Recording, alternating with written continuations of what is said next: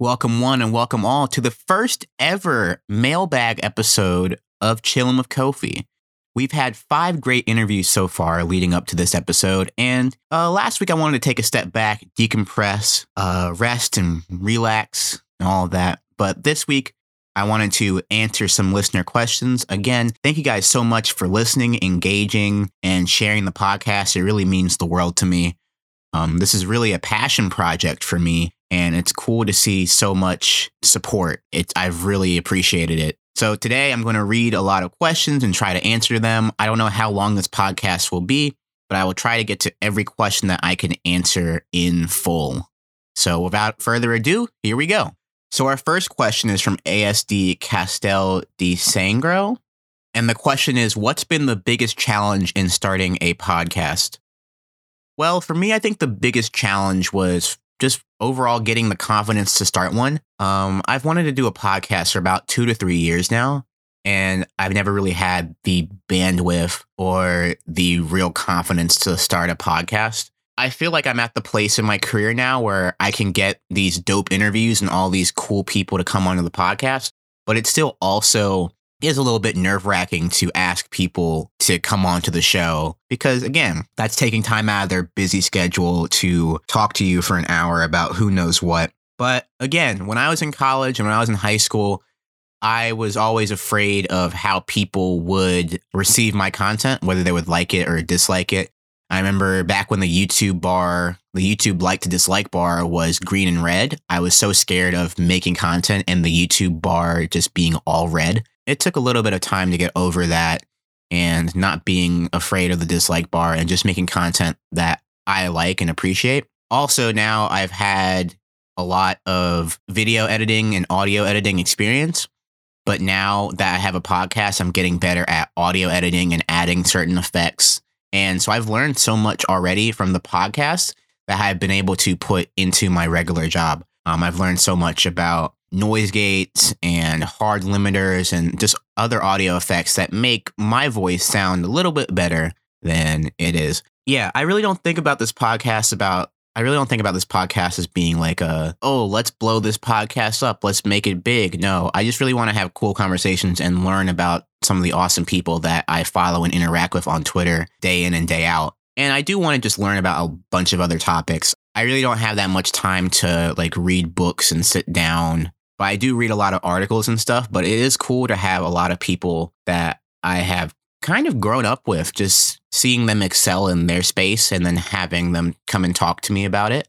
That's really the best part of having this podcast. And it's just like I get to do whatever I want on here. You know what I'm saying? I can ask the questions, we can lead the discussion. And I think it's really been insightful. And I feel like the thing about this podcast is that no two episodes are ever going to really be the same because I aim to have a different guest every week. Now, we're, going to have some repeat guests, but I feel like even then those podcasts will be different. But I do think the main part about starting a podcast is actually just starting the podcast, getting the RSS hosting feeds ready, picking the right software to edit and record and who knows what.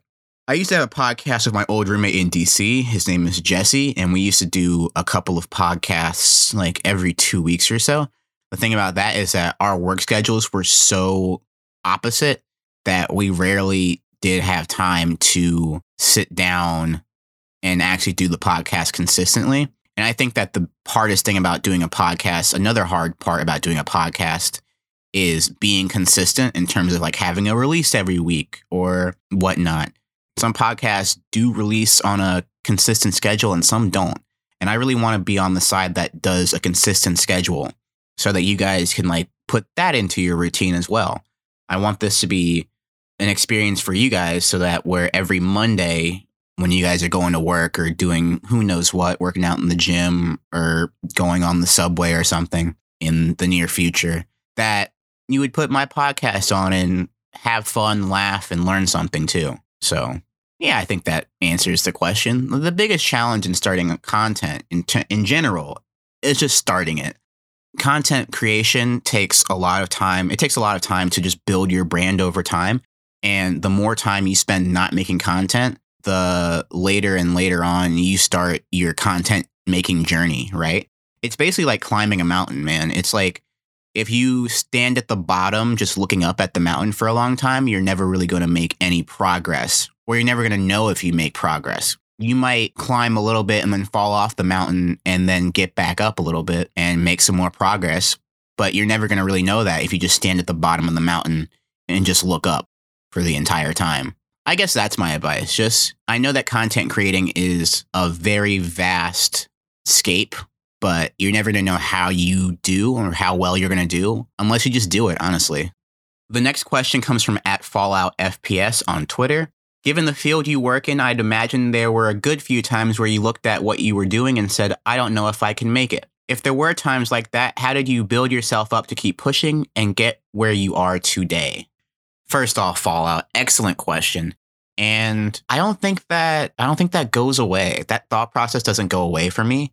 I always think about that because even though I have a yeah, I have a great job and I've been doing pretty well for myself, there's always that thought process of what if everything goes left? What if I don't get to live out all my goals? What if I work hard enough but it's still not enough? I always think about that. And I've had that kind of thought process ever since that ever since like 7th grade honestly when I decided I wanted to work in sports. And a big reason why is that just the statistics of the industry aren't in your favor usually. When I wanted to be a baseball play by play person, as soon as I got to college, I realized that the odds were against me. Like I'd have to be like the best of the best. And not only that, I'd have to probably get lucky in networking. Not like lucky, lucky, but I'd have to network my ass off. And to where I've been today, I've had to network my ass off as well. Fortunately for me, I've had such a good support system and such a good friend system in the industry and out. My parents have been very supportive. So whenever I feel even like slightest bit discouraged, I look at all the successes that my friends are achieving in the industry as well. And that keeps me going. And it keeps me going not only on a friendship basis, but also as a friendly rivalry basis. Like, I look around and see all my friends, and I'm always happy for them when they have a new opportunity and stuff like that. But it also keeps me motivated to keep pushing because I want to be at the top when we all reach the top. So seeing that all around me, seeing the good support system that I've had, and witnessing all of the victories that me and my friends have had in the industry has just been enough to motivate me to keep me going. Because at the end of the day, I want to see everybody win. I'm glad when my coworkers and friends get the raise that they really deserve. I'm glad when they get that new job offer and they get that promotion. Like, I'm glad to see my friends winning, and it keeps me more motivated. And it always gives me hope as to you can make it in this industry, you can improve, you can move up in the ranks. So, yeah, that friend group, positive outlook, and the support system I have really keep me going. So, basically, for anyone, I guess, is to find the support system no matter where it could be. It could be parents, it could be friends, it could be just Facebook groups, Discord servers, whatever. And honestly, just being around motivated people will take you so far, honestly, because motivation's kind of contagious, and so is laziness. I have those motivated days and I have I have those lazy days too, man. It it's a fight. It's a constant fight you can have a big routine, you can do everything right, and then you could have that one lazy day, and then it just derails the entire thing, right? It's why I'm so bad at working out, you know? I'm so bad at working out, man. I be trying. I have the dumbbells in my apartment too, and I just look at them sometimes and I'm like, you know what? We'll save that for another day, and another day never comes. I need to get right on that. Anyway, like I was saying, the best that you can do is to just try constantly and just learn from your mistakes, get advice from other people, try to ask people for advice, and also network. But keep in mind that the person that you're reaching out to or cold emailing, they don't owe you anything. I remember when I was a freshman in college and I would hand my business card out to the people that spoke at the University of Maryland. And sometimes I'd email them and I wouldn't get an email back. And naive little me was always being like, oh, they're just not emailing me back. How they said that they would try to get to everybody or whatever. Why are they not emailing? But then it took a couple of just months to realize like, look, these people are super busy. And for me, that mindset changed from why aren't they emailing me back to, oh man, this person has a lot on their plate. They have a full time job and whatnot. So, of course, work comes first. So then I started to become more and more grateful for the people that did have time and did take the time out of their busy schedules to just reply to me. Because I understand now because I get those emails. And sometimes I feel very overwhelmed to respond to everybody. I know that there are some people that have reached out to me and we've set up phone calls. That's been the easiest thing for me, setting up phone calls so they can ask me questions and talk because I hate sending emails. I try to be as available as possible, but I also understand that I can't get to everybody. And that's not something that I, I truly understood until my second semester of my freshman year. So again, not everybody that you reach out to will get back to you, but keep in mind that's not a personal attack on you. That's just because they're so busy that they actually can't get back to you. Just take it in stride. We got at Pete underscore Volk. Next question. What's up, Pete? You are suddenly in charge of EA Sports or 2K Sports if you prefer. What are your week one priorities? For this question, I'm going to choose 2K Sports and I'm going to fix NBA 2K. NBA 2K is a very frustrating experience because it kind of strong arms you into buying more microtransactions by the fact that you actually get an advantage if you pay more money. There are a lot of video games where you can pay the extra microtransactions, but it doesn't affect the actual gameplay. Like, for example, Overwatch you can buy a lot of cosmetic microtransactions. And these won't make you better at the game, but they'll make you look cooler. And the thing is, is that in Overwatch, you can still buy those microtransactions, but it doesn't affect the skill gap. No matter how many skins or golden guns you buy, everyone in Overwatch is still on an even playing field. And you can have the same character, and the difference is by the actual skill of the player. In 2K, the microtransactions affect the skill gap to a point where two people of the same skill, one of them will have the advantage because they paid $40. And that's pretty messed up. So the main thing I would fix in 2K is I would have overall based my park courts. Now, I would still keep the non overall based my park courts as well. If anyone with a 70 overall wants to challenge themselves with a 90 plus overalls, whatever. However, I would also add my park courts that would say, okay, 75 overall and below can play here, 85 and below can play here, 90 and below can play here. That way, if I'm someone that doesn't want to spend money on spend more money on the game, I could be a 65 overall and then play on a park with other 65 overalls. And yeah, would we suck? Sure. But at least I would feel like I would have a fair shot at winning if the players were the same overall. It's really, really hard to be on my career and be a my player at 65 overall and be in this wild, wild west of all of these other players that are like 86 overalls immediately after paying $40. And I wouldn't have a problem with this if 2K wasn't already a $60 game. That's the main issue. How many other video games if you pay add up to $100 off rip. I I personally cannot name many. Sure, Call of Duty is $60 and tries to destroy my computer every time I install it, but after I pay that $60, everything else is optional.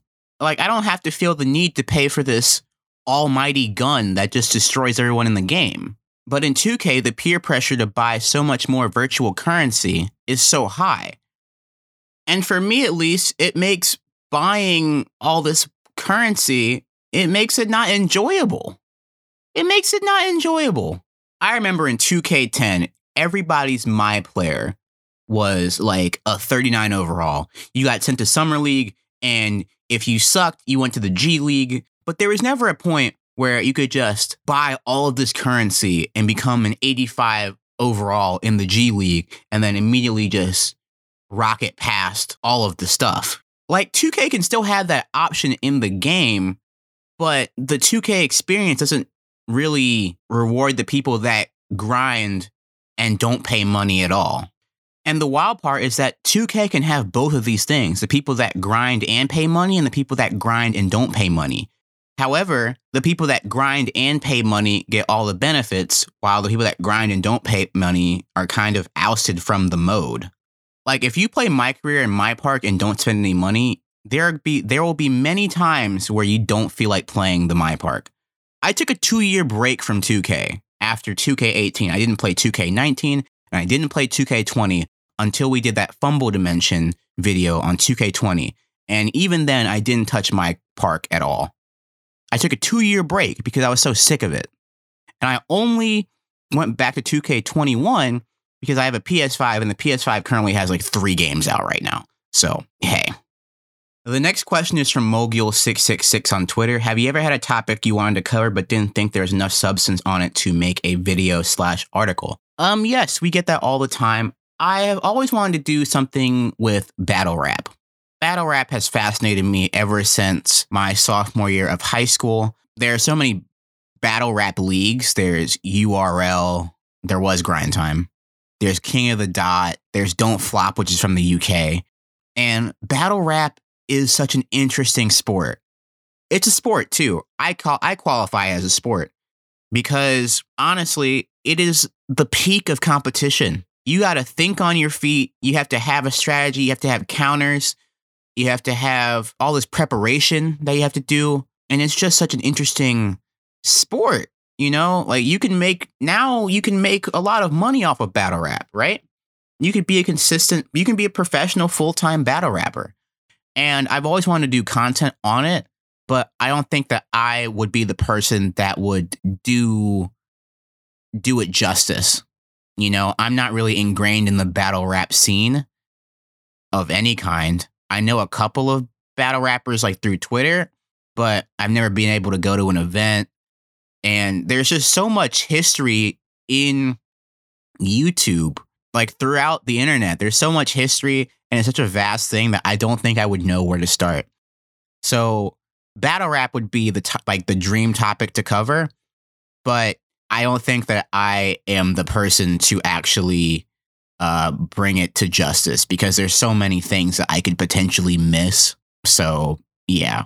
I've talked about doing battle rap content as well, but I just don't think that I am qualified. I don't think I have the qualifications for that, big. All right, our next question comes from Imran Ahmad. It is What is your favorite project that I've worked on? My favorite project that I've worked on is not on Secret Base's YouTube channel, honestly. It's my personal YouTube channel, and it's the history of high school mixtapes documentary that I worked on. I take a lot of pride in that one because while I was working on that video and while I was making the entire documentary, I was still working at social media at SB Nation.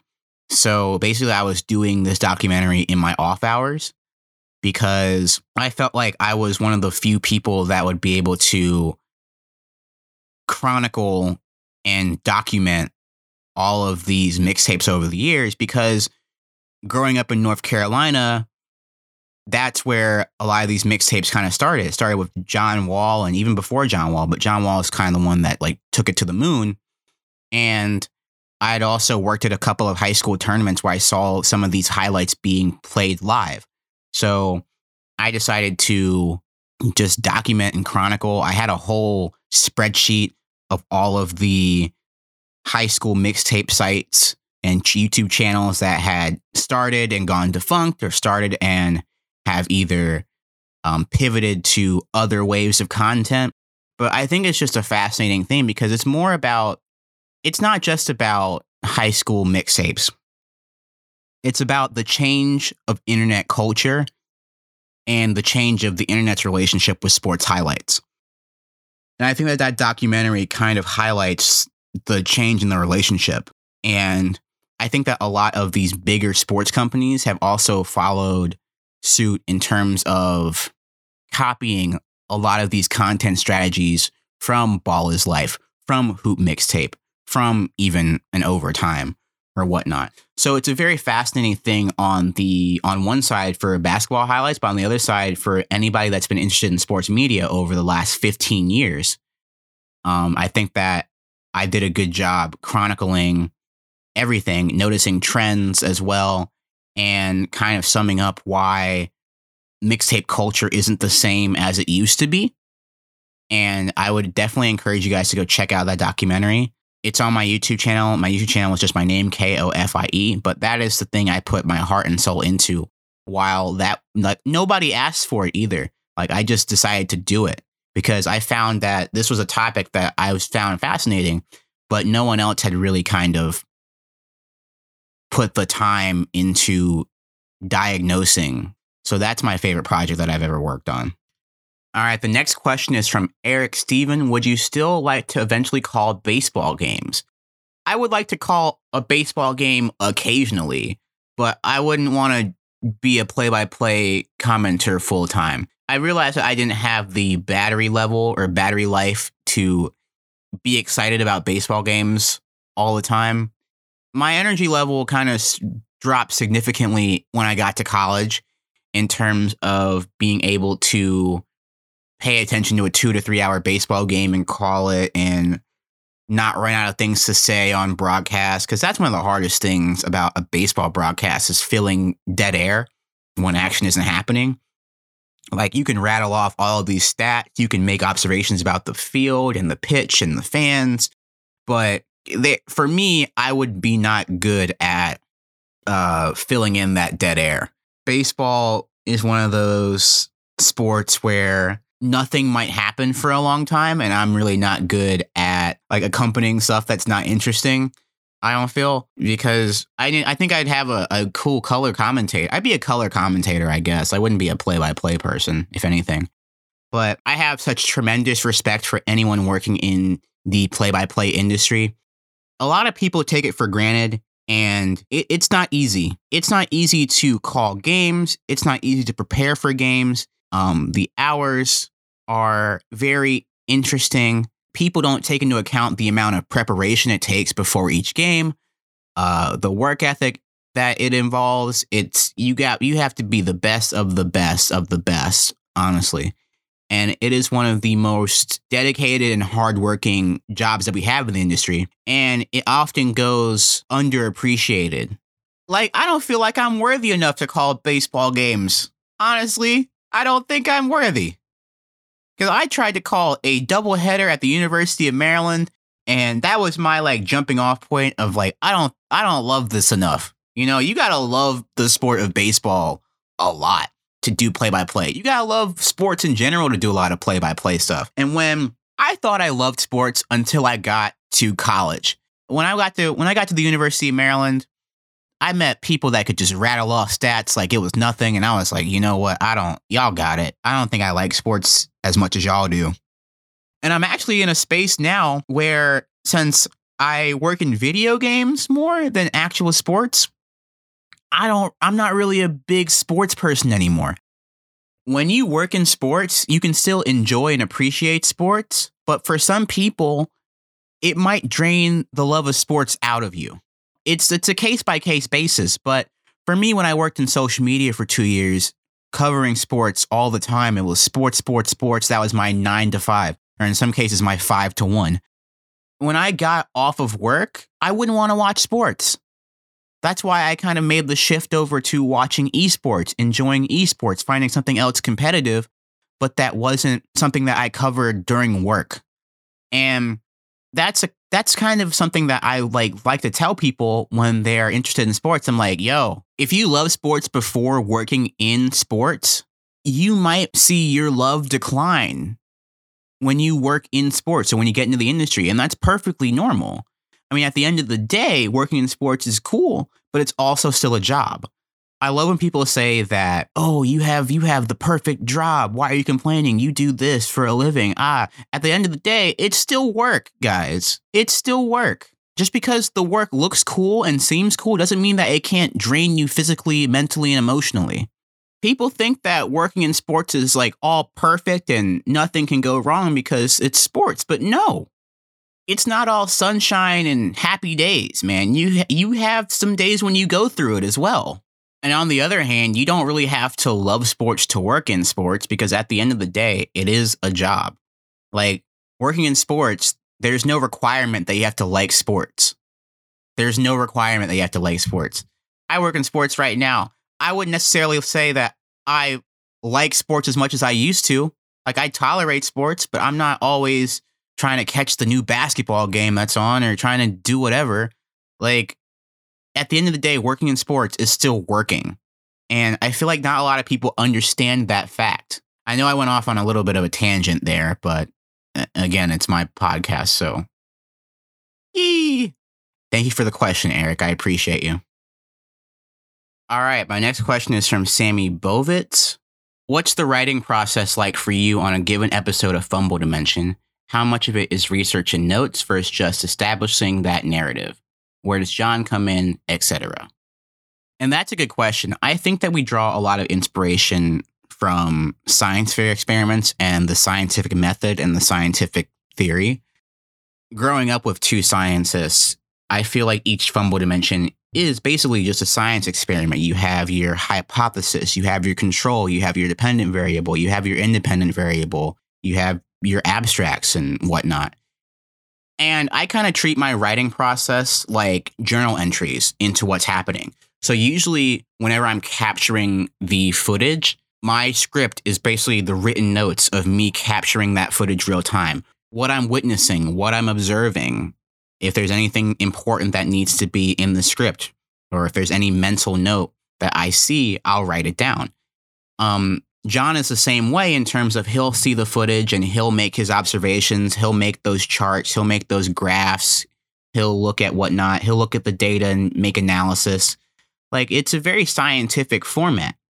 And the interesting thing about Fumble Dimension is that a lot of people have their own idea of what a Fumble Dimension video should be.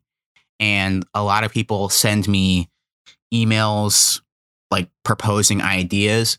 And like I mentioned on the Foolish Baseball episode, I'm not going to do an idea that gets proposed to me because the moment that we do an episode that hinges on somebody else's proposal and observation, that's the moment where the show kind of loses the magic for me because I want these videos to be John and me experimenting and messing around. And also, I feel like a lot of our audience kind of has a different expectation or a different assumption of what a Fumble Dimension video should be like. And the thing about it is that the series can go anywhere the hook is that we're doing science experiments with sports. Now, when you take that sentence at face value, you get it. But when you look at all the possibilities that we can go in terms of the video game sphere and trying to break it, Fumble Dimension can go so many ways. There are so many different variants of the show, and there isn't just a set thing in stone. No episode is going to be like the last. That's what I love about Fumble Dimension. However, I we do realize that not everything is going to be what the audience expects it, but that's not going to stop us from making a video. Like, we're not going to scrap a science experiment if it doesn't come out the way that we thought, right? We're going to keep it honest. Like, here's what we did, here's what happened. Like, I'm sorry it didn't meet your expectation or it, your prediction was not right, but we're still going to do it in the reason of transparency and the reason of that's how a science experiment works. Sometimes the volcano doesn't explode, but that's also an important scientific discovery. Everything that we do is important in terms of the fact that, look, this may have not turned out in the way that we thought, but we're not going to just can the experiment, right? And I feel like that's something that not everything that we do is going to break a game, or not everything that we do is going to create these wacky scenarios. Sometimes nothing might happen. And I feel like, look, as long as the the idea was good at the start and we support the idea and try our best with the idea, no matter what the result happens, I'm still satisfied with the episode because we tried. And the attempt is the more the attempt and thoroughness of the episode and the discovery process is the most important thing to me. So the writing process usually, again, it's whenever I'm talking, that's something I wrote. Whenever there's data viz, whenever John's talking, that's something that he wrote. And we usually put our stuff together and we have it like mesh in terms of video flow, in terms of video talking. And then we have those on camera bits to make jokes, make op- other observations that might need some visual elements or, you know, just add some more, more, add more humanity to the video. So I think me and John work very well. John is a great boss and he allows my creativity to thrive, which is always great. Um, I've never had a boss that hasn't allowed my creativity to thrive. And I feel like I'm extremely lucky in that sense because I know that there are some media places where bosses might be like, don't do this, do this, don't do it this way, do this. But I'm glad that I've been able to work at SB Nation and ESPN's The Undefeated where they've let my creativity run wild. Um, so yeah, the writing process is very, it's very organic. It's very there's there's a formula there's like a formula to it in terms of like intro here's what's happening outro but anything in between that we don't know where the show can go um when i made that horror story mariners hat thing that was just me being home with nothing else to do but like walk around the neighborhood and look at lakes so i decided to make like a scary movie and mesh it into the video i don't yeah i was just shooting shit at the wall then. Um, but basically, I like how the fumble dimension allows us to just try shit out. And if shit doesn't work out, we'll just scrap it the next video. Like this, no hard feelings. But it's a great, um, it's a great writing process, and I love it. I love working on fumble dimension and working at Secret Base. It's great. All right, the next question is from Mike D. Sykes. Should I trust EA to make a good college football game when Madden has sucked for years now? So if you've been living under a rock, EA Sports has announced that college football video games are coming back somehow in some way, shape, or form. I don't think they're going to actually have uh, real players in the game, but if anyone that's played college football understands that, like, no one's really cared about that because after four years into a college football dynasty mode, none of the players are real. So we're going to get into it. First of all, Madden is not a fun game, honestly. It's very broken it's very, very shit, man. It's very. I don't know. It's, it doesn't even it doesn't even seem fun to play. I got it for free and I uninstalled it like the same day. It's just the same old shit. But however, I do think that the college football game, I I see some hope because I feel like the college football game has always had a different kind of aura and just a different kind of vibe than the Madden games. And I feel like there's so much more that you can do in a college football game. You can make the recruiting cool. You can the the style of play is different. You can cater to that more. So I think that these college football games that there is hope that building a dynasty is really cool and that you can just do a lot more fun stuff like you can run the option, you can create your own college, you can do god knows what. However, I do sometimes get scared when EA Sports has a football game and they're the only football game competition on the market. So we'll see. I really do hope that this game becomes good again because the groundwork is there. All they have to do is look at their older games because a lot of people are being like, oh, Ultimate Team is going to fucking ruin the college football game. But if you guys haven't noticed, Ultimate Team was in NCAA 14 as well, and it wasn't that destructive. But again, I'm on the fence. I'm very neutral here. Like, it's cool to see college football video games coming back again. However, I've I've set the bar low for sports games because of 2K and Madden. So I'm not really as excited as what 14 year old me would have been. So there's that.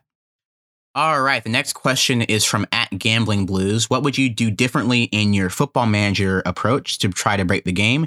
Do you think that you accomplished what you wanted to in your first pass?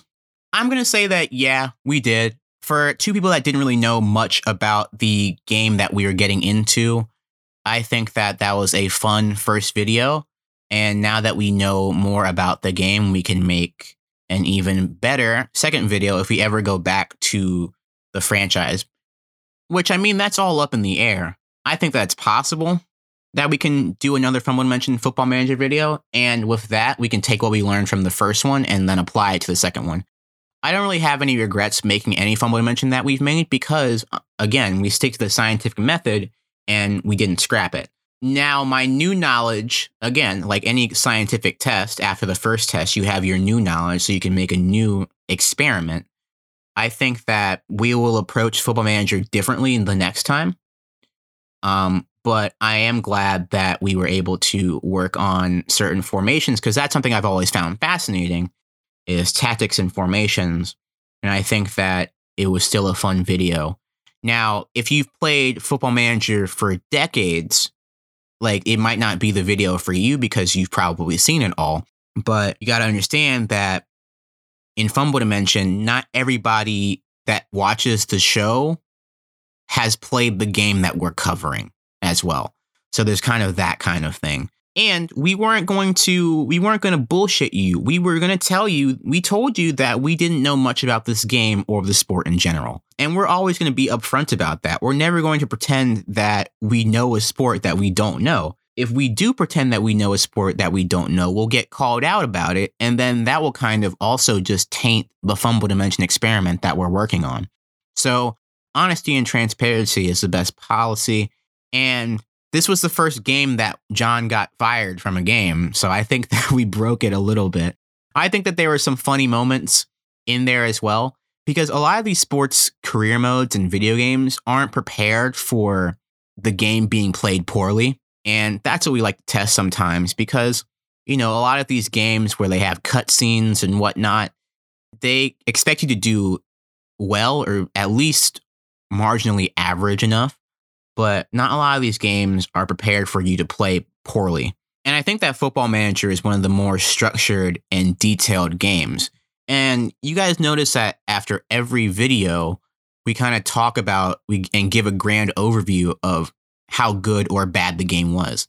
And I gave Football Manager its props. I gave Out of the Park Baseball its props. And of course, we can always go back to the game whenever that's the beauty of video games. It's not like I bought Football Manager and now I don't own the game anymore. So yeah, I think I accomplished what I wanted to do personally. I know it might not be up to a lot of Football Manager players' standards, but that's fine. I'm not aiming to appease to the professional players of the game and stuff. I aim to make a video that I find interesting. And if people find that interesting, that's fine. And if they don't, that's fine too. It's science. All right, we got a few Discord questions from Socks. What's your go to Subway order? My go to Subway order is a sweet onion chicken teriyaki on wheat bread with cheese and bacon. Then you got the lettuce, tomato, green peppers, and then the sweet onion sauce. I don't go to Subway that often though. Yeah, I'm not a big Subway fan, but if I have to eat Subway, that's what we're doing. I don't really get anything else. We got Hames Jordan. What's the absolute worst fast food restaurant in your opinion? I'm gonna go with KFC. KFC is not elite fried chicken, and if you if you've grown up in anywhere but the South and KFC is the only reference you have towards fried chicken, then I'm so so sorry. There are usually way better places around it. Don't waste your time there. The worst fast food experience that I had was at a Whataburger in the Dallas airport, or was one of those airports where I got my food for free because someone like yelled because someone yelled at me. So one time I was waiting for my food and I thought that I got my food and I put a straw wrapper in the order because I grabbed my order. I had headphones on, so I didn't know who was actually, I thought my number had been called. And then I hear yelling, and there's just like this like 50 year old old man. He's like, This man just put his garbage in my food. And it was just, it, keep in mind, just a straw wrapper and all the food's wrapped. So this guy, the cashier was like, yo, do you want the food for free? And he just like said no and just wanted to make a scene and left. So they gave me his food on top of my food. And I didn't, I didn't like that or the my order that I got. So I'm sure that Whataburger is good. I just haven't had a good experience there. Um, I just, I guess I just have been ordering the wrong thing. Um, so I'm not to say Whataburger is trash, but I just did not have a good experience there. I think KFC is way worse. KFC has good sides, don't get me wrong, but their chicken is not elite. It's not even it's not even good. The next one is from Talos03 on our Discord. Is the Kofie hat collection real and can we see it? Um, yes, I have a hat collection. It's real. And the hat collection comes from my mom traveling all these places and then bringing me back snapback hats um, whenever she would travel. So I've had this hat collection for a while. The hat collection is all over the place now. Half of it is in my apartment, and the other half is at my family home because I recently just stopped wearing those kind of hats and I've been kind of buying dad hats now. So that's my new aesthetic that I've learned over quarantine. The hat collection is definitely real. It just looks a lot different nowadays. So, anyway, that's going to wrap it up for Chillin' with Kofie, the mailbag episode. I hope that you guys had as fun of a time listening to this as I did making it. If you guys are new here, feel free to leave a rating and review on iTunes or sorry, Apple Podcasts. We're also on Spotify and YouTube and wherever podcasts are found, question mark. Anyway, guys, thank you for asking all these questions. And if I didn't get to your question this time around, I'm sorry. Feel free to ask again. You can always at Chill Kofie on Twitter and Twitch, C H I L L K O F I E. Um, and you can always use the hashtag Ask Kofie. And the next time we get to this mailbag, we can answer more questions. Until then, I hope you guys have a great rest of your week and a great rest of your day. And I will see you guys next time. Bye.